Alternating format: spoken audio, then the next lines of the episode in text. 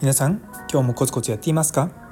本日も松田祐介の麻酔科的思考を聞いてくださってありがとうございます。この放送はちょっと変わった真面目なお医者さんが毎朝6時に健康や生き方についていろいろな話を発信していく番組となっております。本日はリーダーシップによってチームは良くも悪くもなる。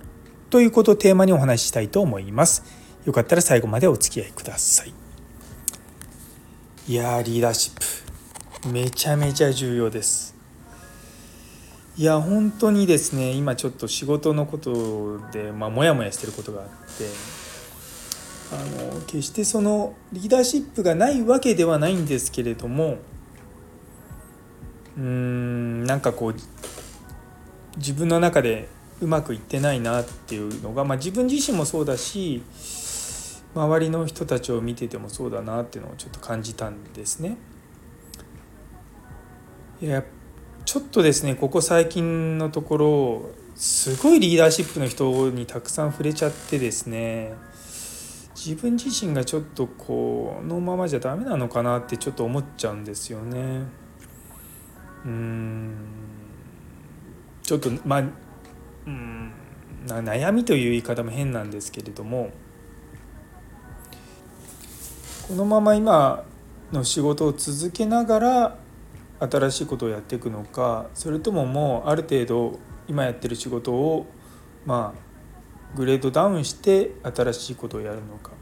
まあ、いずれにしても新しいことをやりたいのはあるんですがやっぱ自分自身のキャパシティっていうのも考えるとあれもこれもできないなって思うんですよね。だから物事に優先順位をつけてしっかり一つずつやっていけばいいのとあとこれはやらないっていうことを見つけてやればいいんですがやらないことは結構僕の中でははっきりしていてそれはもういいんですよ。うん、でもやりたいことがどんどんどんどん増えてくるのが、まあ、ちょっと今悩ん、まあ、難点なんですよね。大きな目での大きな視点で見ればそれはやりたいことには入ってやりたいことに入るしそのやらないことには入らないでもじゃあ最優先すべきことは何なのかって言われるとちょっとなんか45個ああっちゃうんですよねだからちょっとそこが今絞れてなくて自分自身がこうふわふわしてるのかなっていうのがちょっと最近思うところです。いやでも本当にこう、まあ、リーダーシップって別にリーダーだけが持つべきものではなくてチームの一員一人一人が持っていくものなんですね僕が考えているものとしては。っていうのはそのリーダーシップを理解した上でリーダーに従うのとリーダーシップを従わない上で状態でリーダーに従うのって全然こうリーダーに対するサポート力が変わってくるんですよ。なので僕は全ての人が別にリーダーになるななるとかならないとかそうにかかわらずリーダーシップとは何ぞやってことをしっかりまあ学んでおいた方がチームとしては強くなるというふうに思っているんですよ。だからそうなってきた時に僕今迷ってるのは自分の中でのリーダーシップがうまく発揮できてないそのだから自分の中にいろんな A ということがやりたい B ということをやりたい C ということをやりたいっていうやつらが やつらがって言い方変ですけどもなんかバトってるんですよね。いやーなんかこう、まあ、うちの家内にも少しあんたやりすぎなのいろんなこと手手出しすぎって言われるのもちょっとそうなのかなと思ってですねまあ、一つ一つ仕事を片付けていくのも大事なんですけれどもなんかちょっと余裕がなくなってきてるような気もしなくはないと。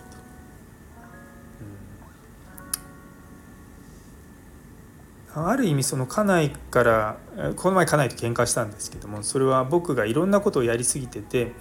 まあ、ね、よくないんじゃないかってことを言うんですよね。だ彼女が僕のこと一番よく近くで見てる人だしまあ僕のキャパシティも分かってるし、ん、ちょっとそこを今ですね考え直していてちょっと今やりたいことが10個ぐらいある そうしかもそれもどれもそれなりにインパクトのあることなんですよ。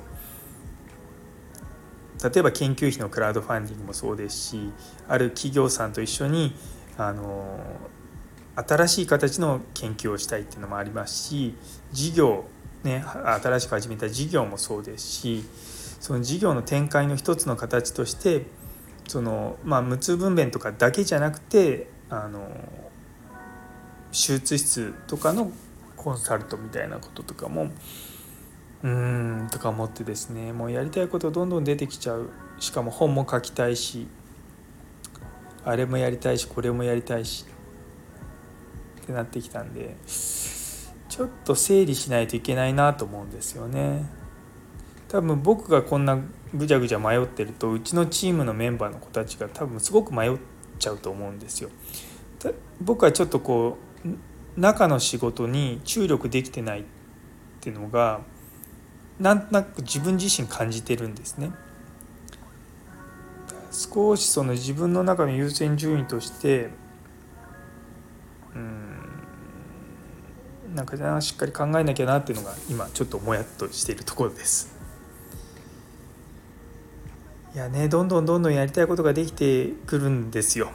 でも多分これ同じ皆さん同じだと思うんですよね。でその中でこれはダメだとかあれはダメだとか言いながらでもなんかこれできちゃうんじゃないかと思ってやっちゃったりとかして自分自身が疲れちゃうとか少しそれを感じてるんですよね。いやなんか今日職場とかでもちょっとイラつくようなことがあるっていうのはやっぱり自分の中のこう別にその仕事自体でキャパシティがどうのこうのっていうわけではなくて全体としてのキャパシティがちょっとオーバーフローしてるような気がしてきてまたちょっと断捨離をしていこうかなっていうのがフェーズになってます。そういやなんか学会の仕事をどんどんどんどんまああんまりこ、まあ、今幸い来ないのでいいやと思ってるんですけどもうんなんか本当にもう本格的にちょっとそれやめようかなと思うんですよね。まあ、学会、まあ、自分がねあの主催する学会はあるんでまたそれに対して注力していくためにも他のところで講演するとかそういったこととかは、まあ、ちょっと控えていくのが一番かなとも思うんですよね。うんそう。で少しモヤモヤしている当直中です。いやようやくですね2時過ぎぐらいになって仕事が一段落したので。ねいや本当に家のこともね家内にずっと丸投げだから本当は、うん、育休育休じゃないや。なんだ。育児でちょっと時短みたいなことをしてもいいのかなとも思うこともあるんですよね。やっぱりこう改めて自分は普通の人間なんだなって思います。なんかねいろんなことがね悪ね何でも同時並行にできてるような気がしているだけでちょっとなんか今バーって意識がこう散漫になってるような気もするんですよね。なんか新しく人と出会うといろんなことやりたくなっちゃうんです。あこれやったらいいんじゃないかあれやったらいいんじゃないかってなって。だから人ともちろんね出会うことはすごく大事だし人脈増やすこともすごく自分としてもあの今楽しくはあるけれどもそれが同時に自分自身をこう苦しめてるのかなと思うこともあるんですよね。なんかこうたくさん刺激を受けすぎていて真に自分がやるべきこととかやらなきゃいけないこととか、まあ、自分のミッションみたいなものをちょっとこうね見返さなきゃいけないのかなというふうに思っております。というところでモヤモヤした気持ちを